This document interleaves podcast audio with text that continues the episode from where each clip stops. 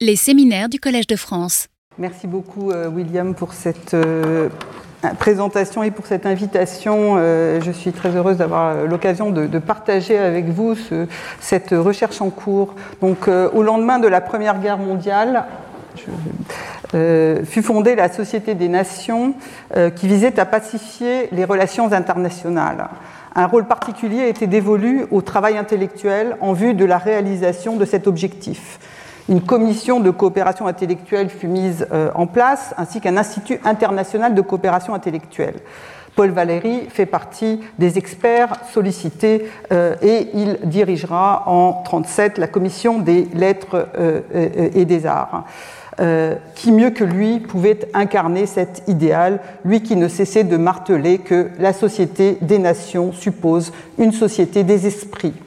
Pour créer cette société des esprits, il fallait pouvoir se connaître. En 1931 fut créé l'index translationum de l'UNESCO qui entendait recenser toutes les traductions dans le monde afin de favoriser les échanges interculturels. À cette époque, ces échanges étaient encore fortement centralisés en Europe. Valérie signé d'ailleurs à l'Europe un rôle tout particulier dans la formation de cette société des esprits. On comprend d'autant plus son désarroi face au déclenchement de la Seconde Guerre mondiale. Ce n'est pas par hasard qu'il consacre ses premiers cours du Collège de France en 1940 aux réserves intellectuelles euh, de l'Europe, en rapport avec les circonstances, comme il le précise, et je salue euh, au passage la superbe édition de ses cours euh, par William Marx. Ces réserves requièrent, selon lui, euh, je cite, la présence, l'action de présence de créateurs. Hein, c'est dans la troisième leçon du 12 janvier 40. Or, cet objectif de favoriser les échanges interculturels sera repris après la guerre par l'UNESCO. Hein. Les échanges sont interrompus pendant la guerre. Euh, et c'est l'UNESCO qui reprend euh, cet objectif, l'UNESCO, donc l'héritier de l'Institut international de coopération intellectuelle.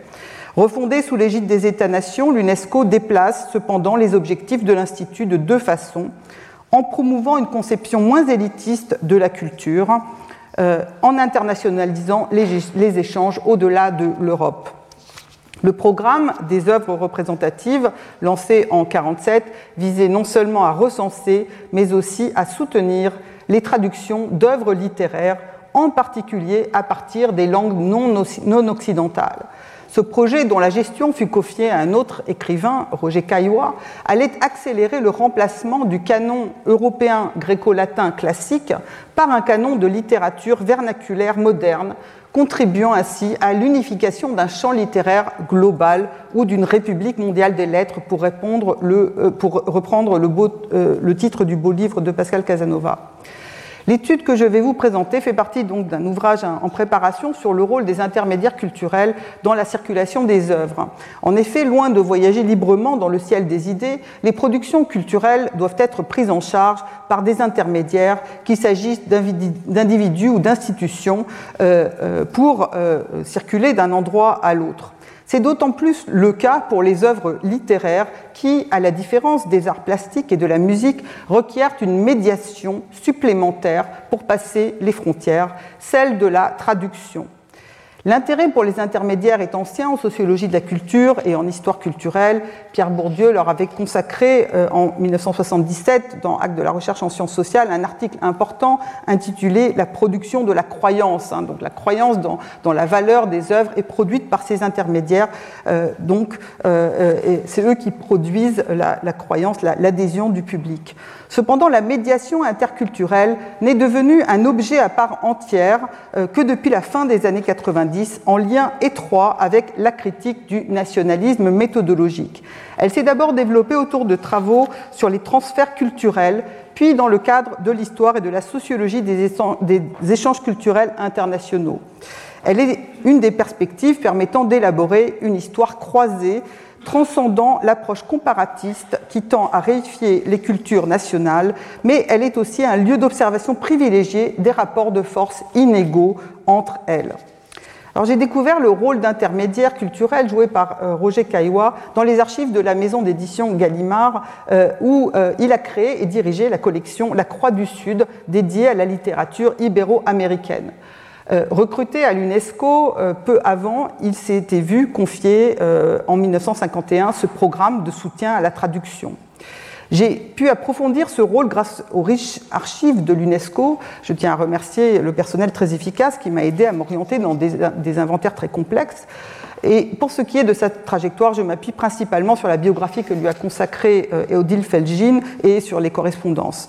Donc j'évoquerai d'abord le, le, genèse de ce programme des œuvres représentatives, puis le travail de Caillois à l'UNESCO et son travail éditorial chez Gallimard.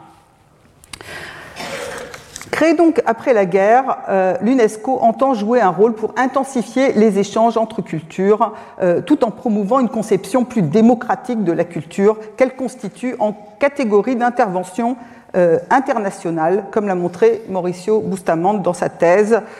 Et en cela, l'UNESCO précède la plupart des ministères de la culture qui ne seront créés qu'après. Euh, lors de la première euh, session euh, tenue en novembre et décembre 1946, la conférence générale de l'UNESCO a considéré que la traduction, je cite, et la diffusion des classiques constituaient l'un des meilleurs moyens de développer chez les différents peuples la bonne volonté, la compréhension et le respect mutuel à la suite de quoi l'Assemblée générale des Nations unies a adopté à l'unanimité le 14 décembre 1946 le projet visant à faire traduire les classiques dans diverses langues des États membres des Nations unies. Donc cette euh, résolution numéro 60 considère euh, A, que la traduction des classiques est un projet de caractère international présentant une importance capitale pour le développement de la coopération internationale dans le domaine culturel. 2. qu'il y a une relation étroite entre l'heureuse réalisation de ce projet et toutes les activités de l'UNESCO qui, tentent à euh, élever le niveau général de la culture parmi tous les peuples du monde. Euh, trois, que certaines nations ne disposent pas de facilités ni de ressources suffisantes pour assurer la traduction exacte dans leur langue d'un grand nombre de classiques. Et quatrièmement, que cette traduction contribuerait grandement à assurer leur développement dans le domaine culturel.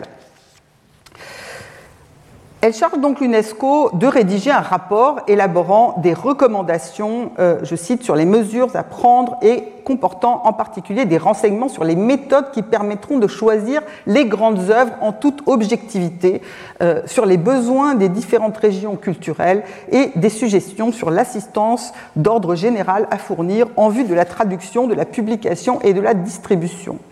Alors ce rapport devait être euh, présenté au Conseil économique et social euh, en 1948.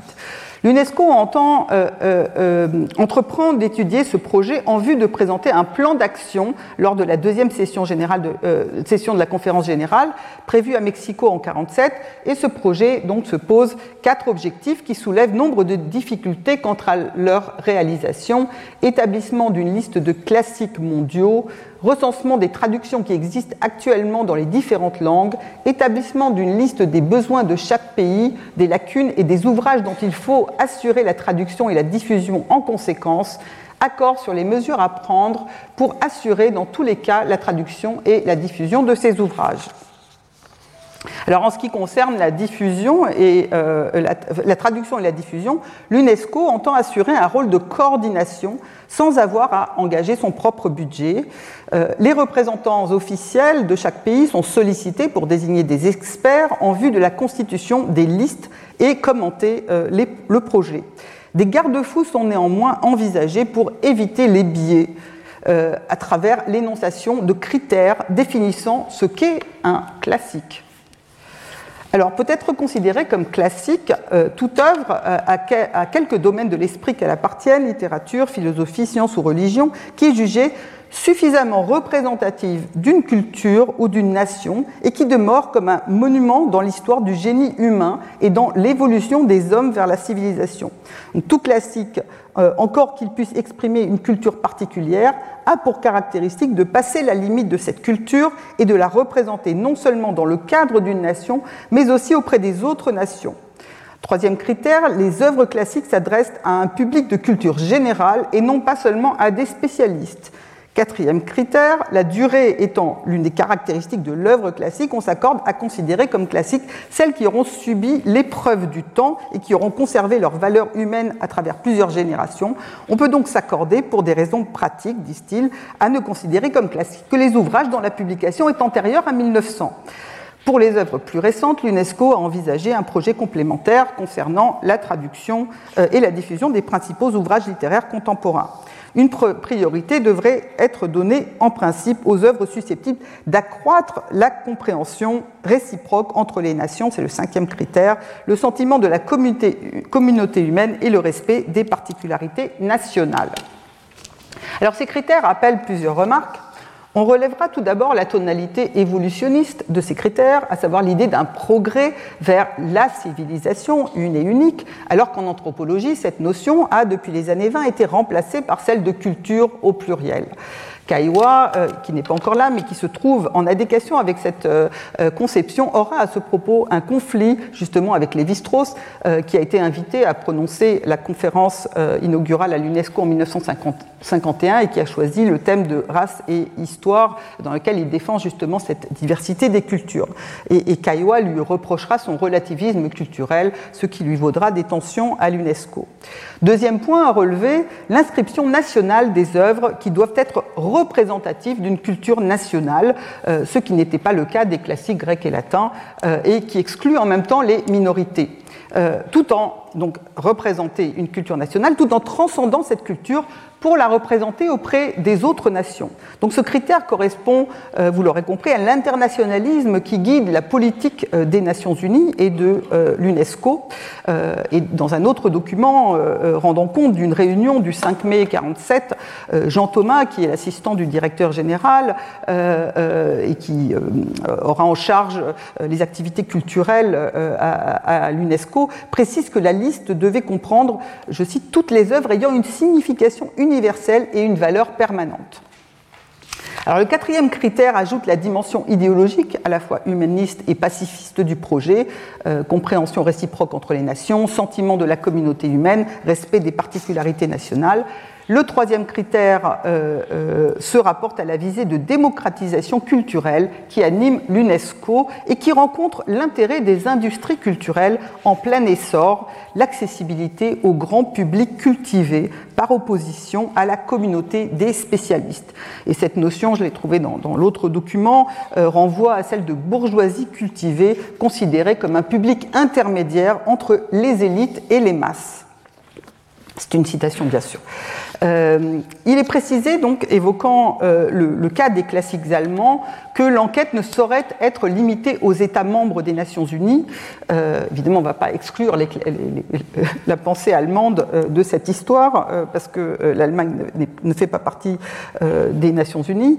Par ailleurs, un critère supplémentaire, dont le caractère arbitraire est, reconnu, est adopté donc pour s'assurer que la représentativité des œuvres transcende les circonstances de leur apparition, et donc seules les œuvres publiés avant 1900 euh, seront retenus.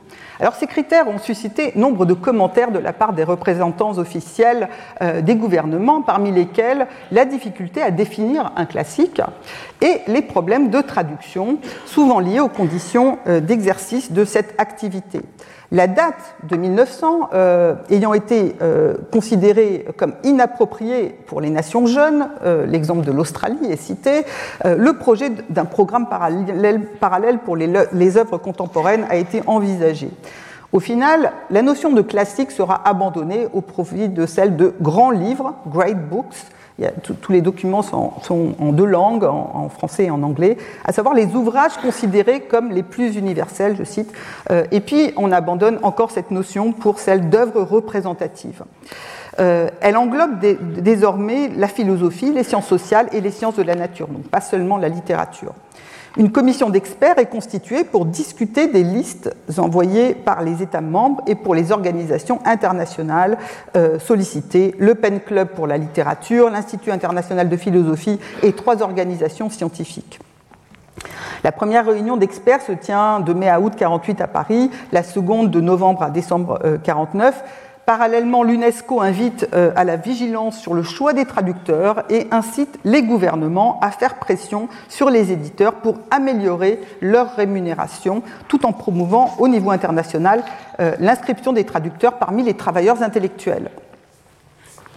Pour assurer la diffusion de ces traductions à un public le plus large possible, l'UNESCO se charge de mettre en relation les agences étatiques euh, soucieuses de promouvoir l'exportation de leurs œuvres avec les instances désireuses de les importer.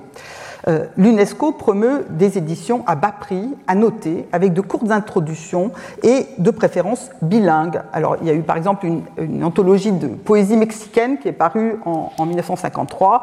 Euh, par contre, un projet d'anthologie haïtienne a été refusé au motif que, comme c'était du français, il n'était pas besoin de traduire. Donc je passe au, travail d'intermédiaire culturel de, de, euh, recruté en 1949 à l'UNESCO, comme je l'ai dit, euh, grâce à son ami euh, le normalien Jean Thomas, Caillois se voit confier le programme œuvres représentatives en 51. Parallèlement à son travail à l'UNESCO, Caillois s'engage dans une activité éditoriale au début des années 50 et devient un importateur de la littérature ibéro-américaine en France. Pour comprendre les dispositions de Caillois à exercer cette fonction, il faut revenir brièvement sur sa trajectoire sociale. Euh, il est issu de la petite bourgeoisie rémoise, fils d'un employé euh, de la caisse d'épargne, occasionnellement clerc de notaire, euh, d'une mère couturière. Il est typiquement le produit de la méritocratie républicaine, un boursier, excellent élève. Il entre à Louis le Grand lorsque sa famille émigre à Paris, puis à l'école normale supérieure et passera l'agrégation de grammaire. Depuis Reims, où il était son voisin, il est lié à Roger Gilbert Lecomte, un des animateurs de la euh, revue Le Grand Jeu, euh, euh, et il rencontre ensuite André Breton et se lie avec l'avant-garde parisienne qui s'intéresse à cette époque beaucoup aux arts qu'on appelait primitifs. Il suit assidûment euh, les cours de euh, Georges Dumézil et de Marcel Mauss euh, à l'EPHE, l'école pratique des hautes études, qui conforte son intérêt pour la sociologie, à laquelle il est aussi initié à l'école normale supérieure, au centre de documentation sociale, et aussi son intérêt pour l'anthropologie et pour les sociétés non occidentales. Il avait déjà découvert l'hindouisme par le biais du grand jeu, il apprend le sanskrit à l'Institut de civilisation indienne, intérêt qu'il développe dans le cadre du Collège de sociologie notamment. Outre son capital social dans le champ littéraire français, il noue aussi des contacts avec des écrivains étrangers, notamment en Amérique latine, grâce à ses relations intimes avec l'écrivaine argentine euh, Victoria Ocampo, euh, qui est elle-même une figure majeure de l'intermédiation culturelle, importatrice de euh, la littérature française dans son pays à travers la revue et les éditions Sourds. Euh, durant son séjour à Buenos Aires, euh, où il s'est réfugié pendant la guerre, euh, Caillois acquiert une expérience éditoriale en lançant la revue Lettres françaises qui tisse un vaste réseau intellectuel transnational d'opposition au régime de Vichy, notamment en lien avec les réseaux gaullistes par le biais de Raymond Aron qui dirige la France libre. Les tentatives de Caillois d'introduire les littératures sud-américaines en France avant la guerre avaient échoué. Le programme de l'UNESCO va offrir une structure d'opportunité pour faire advenir ces efforts. En 1951, il crée la collection La Croix du Sud chez Gallimard, qui sera appuyée par ce programme. Son premier titre est Fiction de Borges, que Victoria Ancampo lui a présenté pendant son séjour euh, à Buenos Aires, avec lequel les relations étaient assez tendues, euh, bien qu'il l'ait publié pour la première fois en français dans les lettres françaises. Alors la traduction de ce livre euh, fut à l'origine de la reconnaissance internationale euh, de Borges comme en témoignent les lettres adressées par des éditeurs étrangers. Euh, j'en cite une ici, euh, celle de Joseph Barnes de Simon and Schuster, euh, et vous pouvez voir I blush to admit this, but I had never heard of the author before. donc découverte de cet auteur grâce à la traduction en français chez Gallimard, et j'ai trouvé dans les archives Gallimard d'autres lettres de l'italien Mondadori, plus tard aussi d'Oxford University Press, euh, donc demande d'en savoir plus sur cet auteur pour acquérir les droits étrangers. Donc vous voyez l'importance de la médiation de Paris euh, et de la langue française euh, pour cette reconnaissance internationale. Borges l'a exprimé lui-même, je cite, Avant d'être publié en français, j'étais à peu près complètement inconnu, non seulement à l'étranger, mais même chez moi à Buenos Aires. En 61, Borges remportera avec Beckett le nouveau prix international de littérature créé par l'éditeur Carlos Barral comme alternative euh, au Nobel, auquel euh, Borges sera nominé plusieurs fois sans l'obtenir, sans doute pour des raisons politiques, à cause de ses engagements. la consécration internationale de Borges a cependant été un des leviers du boom de la littérature latino-américaine des années 60-70 Outre Borges, son auteur phare, Caillois, a publié dans sa collection de 52 à 70 Arguedas, Cabrera Infante, Castellanos, Cortázar, dont, les nouvelles figurent dans la liste des œuvres représentatives de l'UNESCO, Frères, Roa Bastos, Sabato, euh, Vargas Llosa. Alors, par-delà cette collection, Caillois avait informé Gallimard de la volonté de l'UNESCO de soutenir les traductions d'œuvres non occidentales dans le cadre du programme des œuvres représentatives. La collection Connaissance de l'Orient va naître de la rencontre de cette initiative avec un projet conçu par René Etiamble, professeur de langue euh, et littérature française à la faculté de Montpellier, qui envisage de son côté une collection chinoise. Etiamble et Caillois se sont connus au lycée de Beauvais, où ils ont tous deux enseigné et ont correspondu pendant la guerre. Etiamble a collaboré aux lettres françaises. Je n'entrerai pas ici dans le détail de la collection elle-même que j'ai développée ailleurs, mais je vais me concentrer sur les relations entre Gallimard et l'UNESCO et sur le rôle de Caillois. Donc, lors d'un entretien avec Michel Gallimard, qui en rapporte la teneur à Étiamble dans une lettre, Caillois a confirmé qu'il est, je cite, dans les dispositions de l'UNESCO d'autoriser ce genre de projet. Toutefois, euh, la Chine n'étant pas représentée à l'UNESCO, euh, ou n'y étant que partiellement ou y étant mal vu, il ne pense pas qu'une collection strictement chinoise serait bien accueillie. Par contre, si nous proposions une collection orientale où figuraient les grands textes des littératures hindoues, chinoises ou japonaises, nous aurions beaucoup plus de chances d'obtenir une aide substantielle. Sur, sur sur quoi il prie Etiamble d'établir euh, une liste d'une trentaine de titres, environ 10 chinois, 10 hindous, 10 japonais, hein, selon ces termes hindous, euh, avec des suggestions de traducteurs. L'UNESCO offre euh, soit de prendre en charge les frais de traduction, soit d'avancer la moitié des frais de fabrication à rembourser après avoir récupéré la mise de fonds. Michel Gallimard préfère la première option. Etiamble obtient parallèlement l'implication de l'ambassade du Japon qui agrée son projet pour des ouvrages autres que ceux sélectionnés par l'UNESCO, reconnaissant la qualité supérieure du choix d'Etiamble. En effet, l'UNESCO refuse par exemple de financer la traduction du roman de Genji euh, parce qu'il en, existe déjà une en anglais. Or, Gallimard considère que ce n'est pas une raison pour ne pas le traduire euh, en français. Alors au premier trimestre 54, des tensions se font jour. Les éditions Plomb ont élaboré un, contre-projet dont Caillois n'avait pas été informé. Euh, euh, pardon, Caillois n'avait pas informé Étiamble, qu'il apprend par Jean Thomas.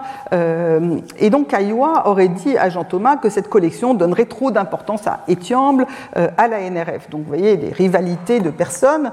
Euh, mais on peut aussi penser que des enjeux idéologiques sous-tendent ce conflit feutré. Étiamble, proche du Parti communiste, souhaite publier dans sa collection des romans chinois contemporains, ce qui n'est pas prévu par l'UNESCO donc enjeu politique, euh, euh, comme il l'écrit à Michel Gallimard à la fin 54, Quant à la Chine, qui depuis 35 ans ou 40 ans accomplit une révolution littéraire annonçant, préparant et chantant la révolution politique, je crois que nous ne pouvons pas ne pas donner dans la collection trois ou quatre œuvres euh, du XXe siècle. C'est la vie expresse de ce cher grand Demiéville, c'est le vœu de la Chine actuelle, selon la lettre que j'ai reçue. Je ne dis pas que Lu Tsao Xun soit Proust ni Corneille, mais je ne crois pas que nous, ne puissions nous dispenser de donner un volume de l'un et de l'autre euh, écrivain. écrivain. Mais il semble que la politique de l'UNESCO ait été de mettre les éditeurs en concurrence en fait pour choisir le plus offrant, et donc la situation va se régler au profit de, Gallimard qui obtient que euh, euh, seule une part des titres de la collection seront soutenus par l'UNESCO et que l'UNESCO n'aidera pas d'autres éditeurs. Euh, donc il y a toute une négociation où en fait Michel Gallimard expliquait à son interlocuteur Émile Delavenay à l'UNESCO en présence de Caillois qu'il lui semblait extrêmement difficile que l'UNESCO donne parallèlement son appui à d'autres éditeurs, parce que les textes écartés peuvent l'être soit parce qu'ils ne présentent pas un intérêt suffisant, euh, et dans ce cas aucun éditeur n'en voudra, euh, soit parce qu'ils sont réservés à un avenir plus lointain. Euh, et il dit avoir insisté sur le fait que Gallimard envisageait une collection complète, formant une sorte de bibliothèque de la Pléiade des œuvres d'Extrême-Orient, que certes il n'espérait pas une réussite financière rapide, mais qu'il entendait jouer sur le temps en créant une collection d'ouvrages de fond. Et en fait, donc, euh, euh, l'accord va distinguer trois cas de figure. Euh, les textes qui figurent à la fois dans le programme d'Étiamble et sur la liste des ouvrages de traduction souhaités par l'UNESCO. Donc là, ils se mettront d'accord sur un choix de traducteur et l'UNESCO prendra en charge la traduction. et puis, Gallimard mentionnera la collection UNESCO. Ensuite, il y a les textes figurant sur la liste d'Étiamble, mais pas sur celle de l'UNESCO, qui paraîtront dans la collection sans mention de l'UNESCO et aux frais de Gallimard et puis les textes voulus par l'UNESCO, mais dont la publication paraît à Gallimard hasardeuse, bénéficierait donc euh, d'une aide à la fabrication en plus de la traduction. Donc la collection est limitée à six volumes euh, euh, par an, sachant que les, chances d'atteindre ce nombre sont faibles en raison de la difficulté de trouver des traducteurs. Euh, et ces échanges sont révélateurs en fait des écarts entre la logique institutionnelle et politique de l'UNESCO et celle des éditeurs qui ne veulent pas se voir imposer des listes préétablies et qui veillent à préserver leur autonomie dans le processus de sélection des titres du catalogue. Les négociations témoignent du type de compromis qui peut être trouvé entre ces logiques grâce à des intermédiaires comme Kaiwa, qui relèvent des deux champs, euh, éditorial et politico-culturel, et qui sont donc des sortes d'agents doubles. La tension ressurgit à la fin 54 lorsqu'Etiamble découvre que Caillois a engagé des contrats sans le consulter à la conférence de Montevideo euh, en fonction, euh, dit Etiamble, de ses intérêts électoraux. Euh, et Etiamble écrit alors à Michel Gallimard Je reste comme toi persuadé que nous devons constituer une pléiade de l'extrême-orient et nous défendre âprement contre tous les gouvernements qui voudraient nous refiler leurs petits copains du jour ou du lendemain. Donc Kaiwa intervient aussi dans la sélection et les relations avec les traducteurs que l'UNESCO rémunère. En novembre 56, le contrat signé comporte un engagement à tirer 2000 exemplaires et la possibilité pour l'UNESCO d'acheter des exemplaires euh, avec euh, une remise de, 40% du prix de vente en librairie. En fait, l'UNESCO agit comme une sorte d'auteur hein, euh, dans les contrats. L'UNESCO fournit la traduction de l'ouvrage. L'éditeur, je cite, ne pourra y apporter le cas échéant que des modifications de détails nécessaires pour donner au texte une qualité littéraire satisfaisante. Alors, selon le bilan établi en 57, les ventes des cinq titres publiés avec l'aide de l'UNESCO s'établissent entre 2000 et 2600 exemplaires. Et en 1960, euh, Robert Gallimard euh, entreprend de renégocier le contrat avec l'UNESCO euh, parce que le prix de revient est trop élevé, comme il l'explique dans une lettre à Kaiwa, ayant demandé à à euh, Étiamble de sacrifier un quart de ses droits, donc de 4 à 3% il prie l'UNESCO de réduire ses droits de 6 à 5% ce que l'UNESCO accepte, renonçant de son côté aux, marges bénéficiaires habituelles afin de faire baisser le prix. Hein, vous voyez donc, euh, je ne vais pas tout lire, mais euh, vous voyez donc la, question de l'élévation du, prix de, vente et, dépend du tirage, et donc la réduction des droits, et ce qui permet de maintenir un prix raisonnable euh, afin euh, d'atteindre le grand public hein, euh, et de pénétrer dans les couches cultivées. Les tirages donc s'établissent entre 1750 et 4400 exemplaires, une moyenne de 3410 exemplaires. les ventes entre 543 et 2340, avec une moyenne de 1189 exemplaires. Euh, et le 9 euh, et, euh, en, novembre 60, Étiamble fait état à Raymond Gallimard d'une discussion avec De, qui redéfinit les conditions des contrats en faveur des traducteurs et des réviseurs. Donc cet exemple détaillé illustre le travail d'intermédiaire de Kaiwa à l'UNESCO auprès des éditeurs, qu'il mène aussi avec des éditeurs étrangers. Un autre projet que réalise euh, à cette époque est l'édition du Trésor de la poésie universelle, euh, qui paraît en 59 en coédition euh, entre Gallimard et l'UNESCO, et il s'inscrit dans les nombreux projets d'anthologie de la collection. Jean-Clarence Lambert, poète, traducteur, coéditeur de l'ouvrage, propose en introduction une hypothèse de travail sur l'universalité de la poésie qui résout la tension inhérente au programme des œuvres euh, représentatives. euh, euh, je vais la lire, pas intégralement, mais il importait donc de situer aussi cet ouvrage au-delà de toute rhétorique et d'admettre avec Hegel qu'en dépit des différences dues aux caractères nationaux et aux phases de développement historique, la poésie de chaque peuple et de chaque époque contient un élément intelligible pour tous les autres peuples, un élément qui constitue une source de jouissance pour tout homme, à quelque époque qu'il appartienne, élément universel en tant qu'humain, d'une part, en tant que participant de l'art, de l'autre.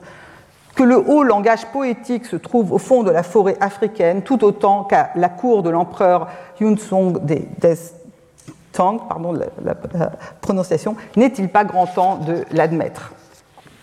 Je reviendrai à cette citation euh, à la fin. Euh, euh, le travail d'intermédiaire de Kaiwa concerne aussi l'identification et la sollicitation de spécialistes, traducteurs, lecteurs, préfaciers, pour les projets éditoriaux. Ce travail se donne à voir dans sa correspondance avec Marcel Bataillon, professeur au Collège de France, dont il est alors l'administrateur et grand spécialiste du domaine ibéro-américain. Caillois le sollicite en 1955 pour des relectures et des préfaces euh, d'ouvrages destinés à la collection des œuvres représentatives, euh, notamment Souvenirs de, province de Sarmiento et Lazarillo de Ciegos Caminantes de Concolor Corvo, euh, qui est traduit par Yvette Cotier et il l'invite à siéger euh, parmi les experts du programme. Le projet de Lazarillo rencontre des difficultés, l'éditeur euh, Nagel euh, l'ayant abandonné et les éditions Plomb, à qui Kaiwa l'a proposé, le trouvant trop peu commercial. Kaiwa demande à Bataillon de l'aider à trouver un autre éditeur et ce dernier lui suggère les éditions de l'Institut d'Amérique latine où il est convenu que ne paraîtront que les projets à diffusion plus restreinte. Kaiwa sollicite encore Marcel Bataillon en 58 pour une préface à la retraduction de l'écrivain péruvien Inca Garcilaso de la Vega par Jean Durand à partir de la traduction, donc une retravail de la traduction de Baudouin de 1633. Et il lui, écrit je sais tout l'intérêt que vous portez à cette œuvre, c'est pourquoi je me permets de faire appel à votre irremplaçable compétence pour vous demander si vous consentiriez à euh, préfacer cette traduction nouvelle qui intéressera certainement un public étendu et les commentaires royaux paraîtront effectivement chez Plomb, ainsi que Histoire générale du Pérou. En 1960, euh, euh demande encore à Marcel Bataillon d'effectuer un choix de chronique précolombienne à partir d'un choix de 1103 pages effectué par Nicolas Olver, Nicolas Olver en vue d'une traduction en anglais. En dirigeant euh, la revue Diogène, Caillois conduit parallèlement une réflexion sur l'évolution du programme. En 58, le bilan de la collection des œuvres représentatives était de 55 titres traduits, 125 en cours de traduction euh, ou de publication, et l'ambition de populariser euh, les littératures de l'Orient rencontre en fait des obstacles d'ordre non seulement politique mais aussi commercial et culturel. Un document d'information en date du 2 octobre 59, rédigé en vue de la quatrième réunion du comité d'experts, explique, je cite, Il semble en effet que le grand public est encore mal préparé à goûter dans leur intégralité la plupart des œuvres de la littérature orientale, trop étendues ou trop déroutantes pour lui. Outre les traductions à faire ou à rééditer, et ici ce ne sont pas les œuvres mais les traductions perdues, euh, donc euh, outre traductions à faire ou à rééditer, les éditeurs impliqués euh, réclament en Allemagne, Rizzoli en Italie, Penguin Book au Royaume-Uni, auraient suggéré de rédiger des manuels d'initiation, illustrés, présentés de manière séduisante. Hein, le terme séduisant, attrayant revient tout le temps pour, toucher ce public cultivé et sont envisagées donc des monographies consacrées à des sujets tels que la philosophie indienne, le théâtre japonais, le roman chinois, les historiens chinois, la poésie chinoise, les voyageurs arabes, euh, les mystiques persans, etc.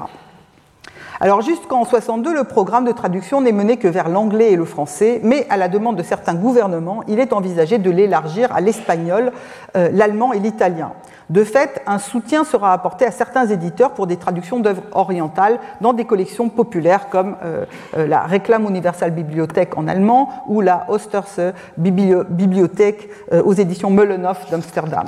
De même, un certain nombre de classiques occidentaux, dont plusieurs pièces de Shakespeare, seront publiées en indonésien par les éditions Pustaka Jaya de Jakarta. Un des problèmes récurrents sur lesquels les experts euh, sont appelés à se prononcer est celui de l'établissement de listes de traducteurs et traductrices qualifiés.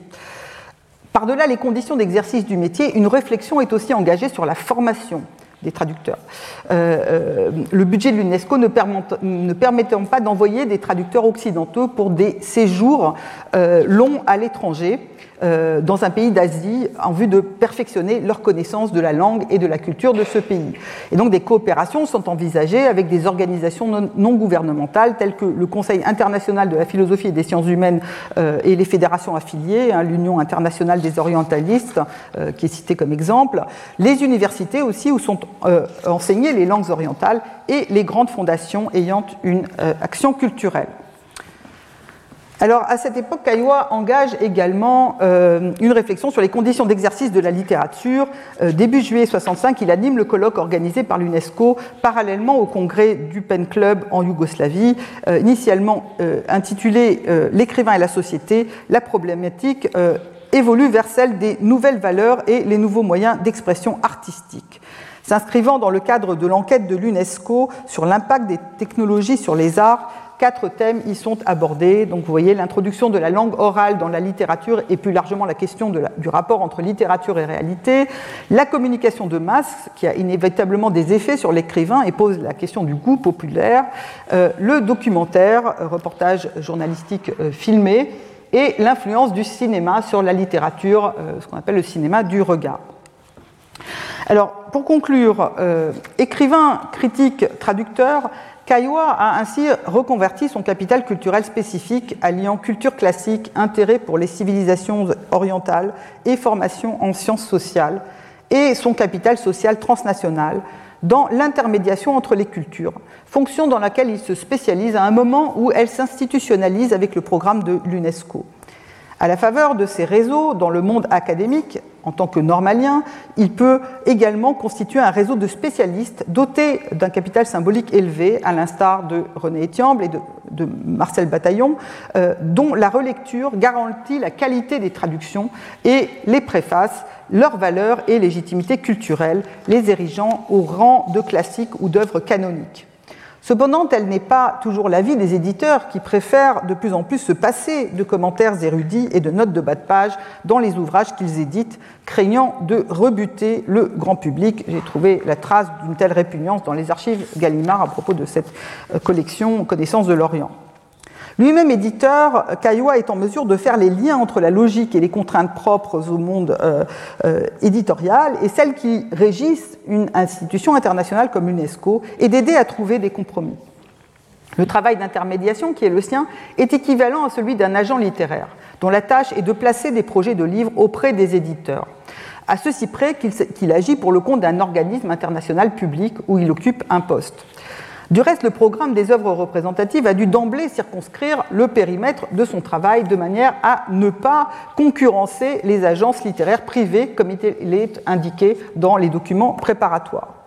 Mis à part l'exemple de l'agence littéraire soviétique, qui centralisait depuis l'entre-deux-guerres les droits étrangers pour les langues du RSS, ce, travail anticipe par ailleurs les politiques étatiques d'aide à la traduction qui seront mises en place dans les années 80 au moment où le programme des œuvres représentatives est interrompu pour des raisons financières.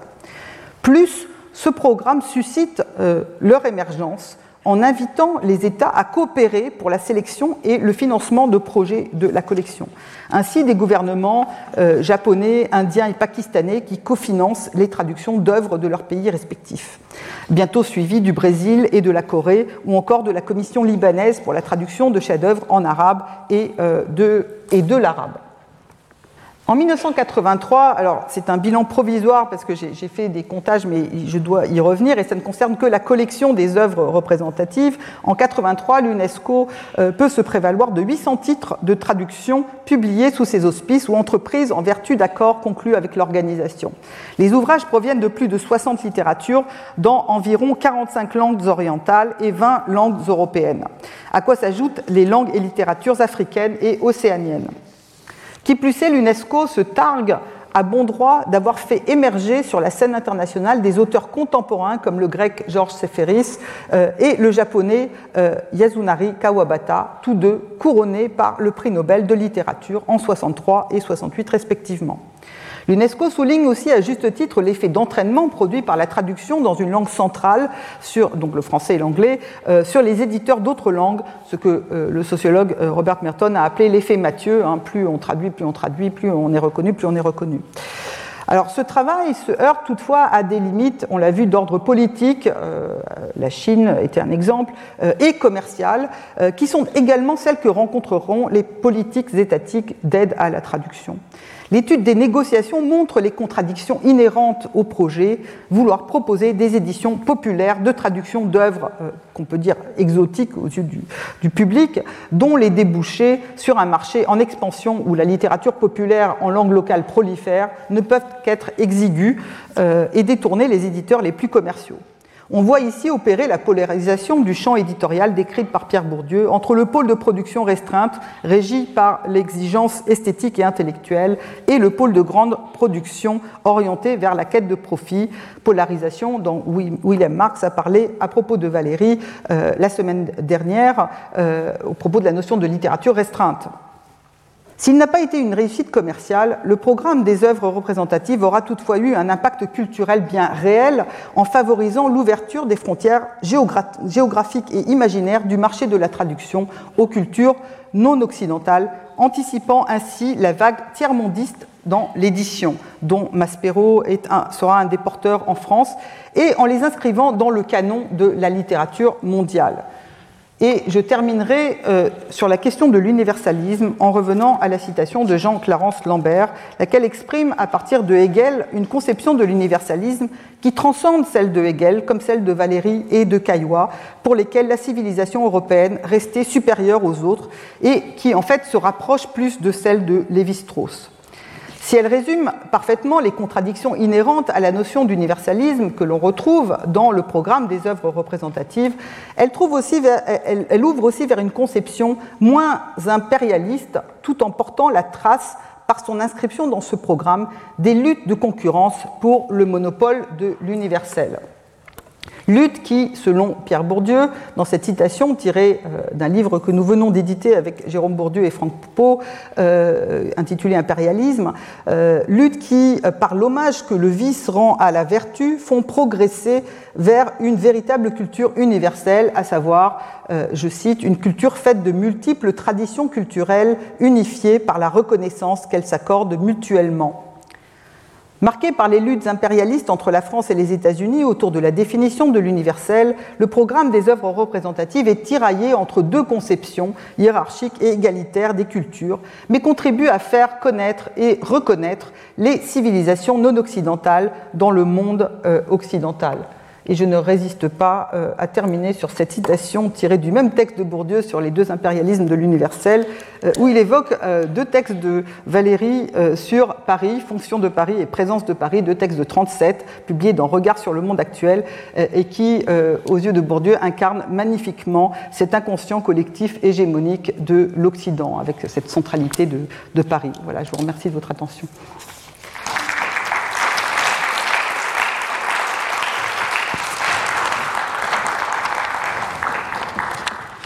Merci infiniment, euh, Gisèle Sapiro, pour euh, cet exposé euh, qui nous, magnifique, qui nous a fait vraiment sentir comment ce, d'abord qui nous a donné l'histoire de collections que nous connaissons bien, que nous fréquentons, comme Connaissance de l'Orient, etc., qui, nous en explique la, genèse, qui nous explique le, le rôle euh, de Roger Caillois, de l'UNESCO dans la constitution de ces, de ces collections et de ces traductions qui ont bâti au bout du compte notre euh, conception, notre vision, notre représentation de la littérature euh, mondiale ou euh, universelle et qui nous montre aussi que on ne construit pas une littérature universelle ou mondiale universelle, je pense, c'est ça, parce que littérature, on pourrait dire, j'ai trouvé la, citation de, Bourdieu, l'avant-dernière en particulier, très passionnante, parce que euh, elle fait la distinction, me semble-t-il, entre ce qu'on pourrait appeler une littérature mondiale et une littérature universelle. On pourrait dire la littérature mondiale, c'est la littérature mondialisée, globalisée telle qu'elle existe, avec les rapports euh, commerciaux, de marchandisation, etc., qui sont les nôtres, qui de reste qui, qui, n'ont pas de, qui ne sont pas sans, sans intérêt, qui peuvent faire émerger des œuvres intéressantes par ailleurs. Mais, mais c'est une littérature qui euh, ne reflète souvent que des, puissances et des privilèges de, de, certains pays, de certaines cultures, et et des reproduit souvent des phénomènes de domination qui existent, comme le dit euh, très bien Pierre Bourdieu. Alors que la littérature universelle, celle du reste à laquelle pense euh, René Etiamble également. Hein. C'est une littérature qui serait euh, euh, basée basé sur vraiment un, échange beaucoup plus, j'allais dire, démocratique entre les, entre les cultures, entre les, entre les nations, avec un, choix basé davantage sur la, qualité des œuvres. C'est quand même ce qu'a essayé de, défendre l'UNESCO et, Roger Caillois. Et donc, il y avait vraiment pour arriver à cela, il faut beaucoup d'argent, beaucoup d'efforts, beaucoup de, beaucoup de, de, politique. Ça, ne va pas sans, sans, sans défaut. Et, euh, et alors, L'enquête est fascinante. J'ai beaucoup aimé aussi le fait que tu cites à la fin Jean-Clarence Lambert, qui je trouvais une personnalité euh, encore qui est encore vivant, un très vieux poète, mais très très importante, personnalité très importante, et qui est et qui a encore des, témoignages tout à fait intéressants à apporter sur sa collaboration avec avec euh, avec euh, avec Roger Caillois. et alors moi.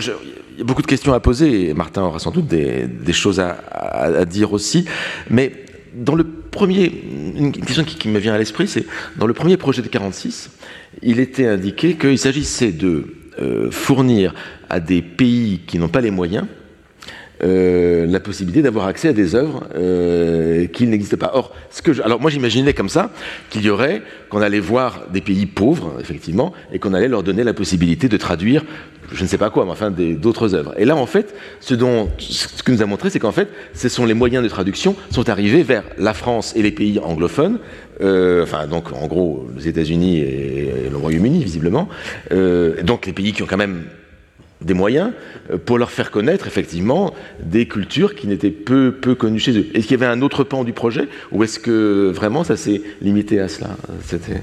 Oui, merci, merci pour euh, les commentaires, William. Euh, effectivement, euh, il y a une sorte d'hésitation au départ. On ne sait pas très bien ce qu'on veut faire. D'ailleurs, on parlait d'interpénétration littéraire, hein, c'était le terme.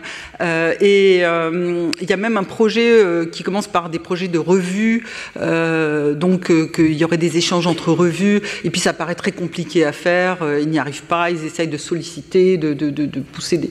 Voilà. Donc il y a une première étape où il y a ces revues et puis, euh, le projet se fixe très rapidement. Alors, il y a eu aussi, hein, j'ai cité l'exemple des traductions de Shakespeare, mais il y en, a, il y a un peu plus des exemples, effectivement, de traductions, euh, y compris des traductions vers l'arabe, euh, mais, chaque fois qu'il y avait un pays impliqué, quand il y a eu une politique mise en place dans le pays pour faire traduire dans ce pays.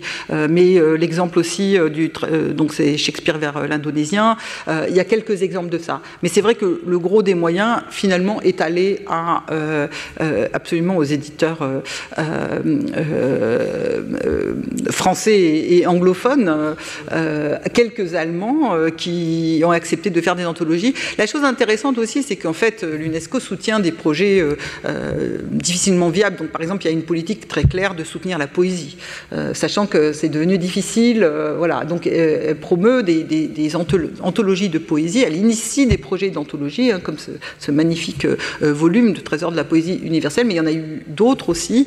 Euh, voilà. Mais effectivement, le, gros du mouvement est allé euh, euh, dans ce sens-là. Alors, c'est paradoxal. C'est effectivement, si on avait diffusé que des, des, œuvres de l'Occident, évidemment, je mets ces, notions entre guillemets vers ces pays-là, on aurait, on y aurait vu quelque chose de très hégémonique. Hein, et, et, de toute façon, ça circule, parce que de fait, euh, euh, il y a des traductions qui sont faites plus dans ce sens-là qu'à l'inverse. Et donc la, politique de l'UNESCO n'était pas absurde dans ce sens-là, de faire connaître. Et, je pense que ça tient aussi au fait que très vite, dans la conférence générale, euh, apparaît l'idée de promouvoir, de mettre l'accent en particulier sur les rapports Occident-Orient. Donc c'est une directive politique très claire et qui va donner lieu à ces, à ces collections qui peut-être n'auraient jamais existé sans ça, euh, c'est vrai que Etienne voulait faire une, collection chinoise. Est-ce qu'il aurait réussi à la faire tout seul euh, dans son coin? Voilà. Alors c'est vrai qu'il n'y a, pas que l'UNESCO à ce moment-là. Il y a un intérêt plus large euh, pour la Chine à cette époque en France. donc c'est pris dans un, dans un mouvement général. mais oui, c'est une réorientation en fait de cette politique parole à, Martin, et en, s'appuyant, c'est vrai, sur les, instances de légitimation existantes. C'est-à-dire, quand même, il y a l'éditeur Gallimard, là, qui est très présent, et qui, arrive visiblement très bien à, manœuvrer, à, négocier pour, euh, voilà, euh, à la fois... Euh, se lancer dans un programme extrêmement ambitieux, c'est vrai, de, traduction, avec des moyens qui lui seront donnés de l'extérieur. Et l'UNESCO trouve un avantage. c'est une sorte de, voilà, de, rapport. Comme on dit maintenant, gagnant-gagnant. C'est-à-dire que l'UNESCO trouve un avantage à s'adresser à, l'éditeur qui est le plus légitimement sur le marché français et qui donc va permettre de légitimer ses traductions. Et en même temps, Gallimard renforce son propre pouvoir d'instance de légitimation, pas seulement au niveau français, mais comme tu l'as montré, au niveau international, puisque Borges en fait, est une créature euh, Gallimard à certains égards. Euh, et ça, c'est assez, assez, assez fascinant. Donc là, il y a, y a un enjeu où, comme si c'est le paradoxe de, Mathieu que, que, tu nous citais tout à l'heure, c'est-à-dire qu'effectivement, les, les, instants de légitimation et de canonisation euh, ont tendance à, à essayer de, de, coïncider ensemble, enfin de, de, multiplier leur, leur, leurs actions ensemble pour, pour, les, pour avoir la, la, meilleure cristallisation et la meilleure, et la meilleure euh, euh, catalyse. De, c'est vraiment assez, assez étonnant euh, le rôle de Gallimard ici. Dans, le monde anglo-saxon, c'était quel éditeur il y avait quels éditeurs qui étaient? C'est pas facile de réunir toutes ces données. En fait, Gallimard, c'est parce que j'ai les archives. Gallimard, sinon je, ne connaîtrais pas cette histoire de, ce côté-là. J'aurais aucune trace dans les archives de l'UNESCO de, toutes ces tractations. Et, donc Gallimard est, le premier informé parce que Kaiwa est un auteur Gallimard. Il, il lance cette collection chez Gallimard. Euh, euh, donc tout, on voit très bien qu'il y a des, euh, collusions, de, des, réseaux et des, collusions d'intérêts qui, qui, vont dans ce sens-là. mais Gallimard, c'est toujours s'entourer des bons, des bons réseaux pour la collection Connaissance de l'Orient. C'est pas simple, hein. il faut dire aussi que c'est pas simple. Hein. Bon, là, j'ai pas détaillé, mais la connaissance, connaissance de l'Orient, c'est un travail mais faramineux. Ce sont des romans de 2000 pages, mal traduits, qu'il faut, il faut reprendre la traduction, ils veulent faire réviser. C'est d'une complexité inouïe, ça dure parfois dix ans. Euh, voilà, donc euh, euh, tout ce travail dont on ne voit que, vraiment l'aspect le, plus superficiel, c'est-à-dire un tel parle à un tel, il y a derrière un, et, c'est presque un, projet utopique impossible, quoi. Voilà. Merci, j'ai été passionné, je pense, comme chacune et chacun, et notamment par la, la manière dont tu reconstruis des parcours qui ne sont pas susceptibles de lecture univoque. Hein, c'est-à-dire qu'en fait, à chaque niveau, euh, c'est pas gaz à tous les étages, mais c'est complication à tous les étages, euh, à la fois pour des raisons politiques, euh, économiques. Quand tu as montré le, tableau général des, 800, j'ai été surpris, et je pense peut-être toi aussi, par le fait que autant la France traduit énormément, il y a pratiquement 230, hein, et l'Italie qui est pour nous, un des pays qui traduit le plus, ils ont traduit cinq livres de ce programme, ou six. Donc j'étais surpris. C'était pas une langue prioritaire C'était pas, c'est ça, ça. Euh, donc euh, on, français et anglais. On, leur accordait seulement sur des projets spéciaux comme des anthologies en fait. Euh, en fait, c'était la, politique avec l'idée que donc là encore, ça va dans le sens de ce que disait William, c'est-à-dire de la concentration vers les langues les plus les plus, euh, euh, les plus dominantes. Euh, voilà.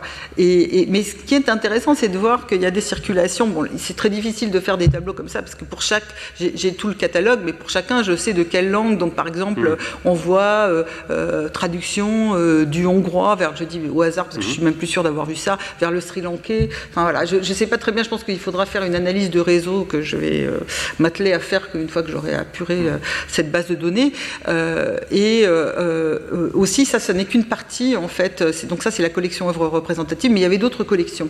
Euh, elles sont à la suite dans le catalogue, moins importantes, mais euh, euh, qui sont incluses dans les, dans les, dans les 800. Voilà.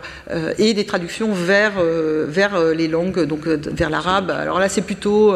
il y a de la philosophie hein, aussi hein, dans tout ça. Donc il y a tout un projet traduction d'Avicenne vers, le, vers le français ou l'anglais, je ne me souviens plus. et euh, inversement, euh, euh, il y a des traductions de Balzac ou de Aristote en arabe ou enfin voilà dans d'autres dans d'autres langues. Et bon, alors toute dernière question avant de vous séparer.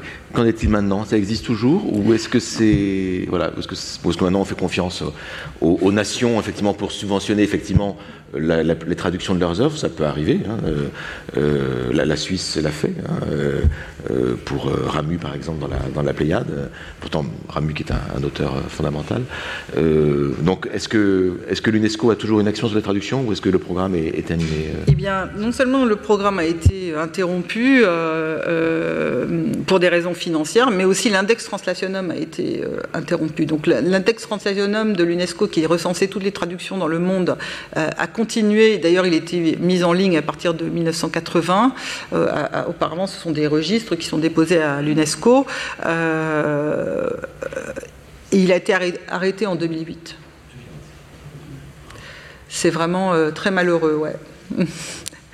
outre que c'était une source extraordinaire. Et le problème, c'est que maintenant, il y a des agences qui capitalisent sur ces, données, sur les traductions, et donc euh, il, faut payer des, sommes euh, énormes pour euh, accéder aux données. enfin, voilà.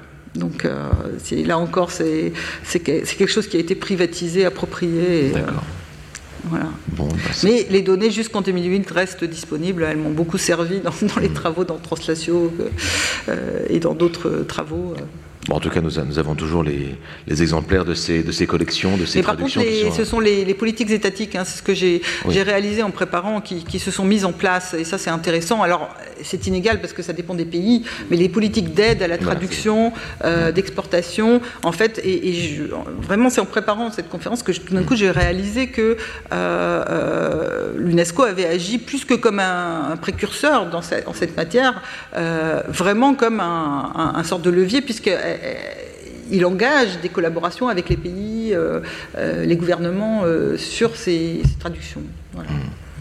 Et avec aussi la personnalité de Roger Caillois, qui est quand même une personnalité, c'est vrai, qui, qui, a été, mmh. qui est sans doute une force de, de catalyse, hein, quand même, pour représenter à la fois avec sa, sa légitimité propre d'écrivain, de penseur. vraiment. Ben, merci infiniment, chère, chère Gisèle, et merci à vous voilà, pour cette faveur. Retrouvez tous les contenus du Collège de France sur www.colège-2-france.fr.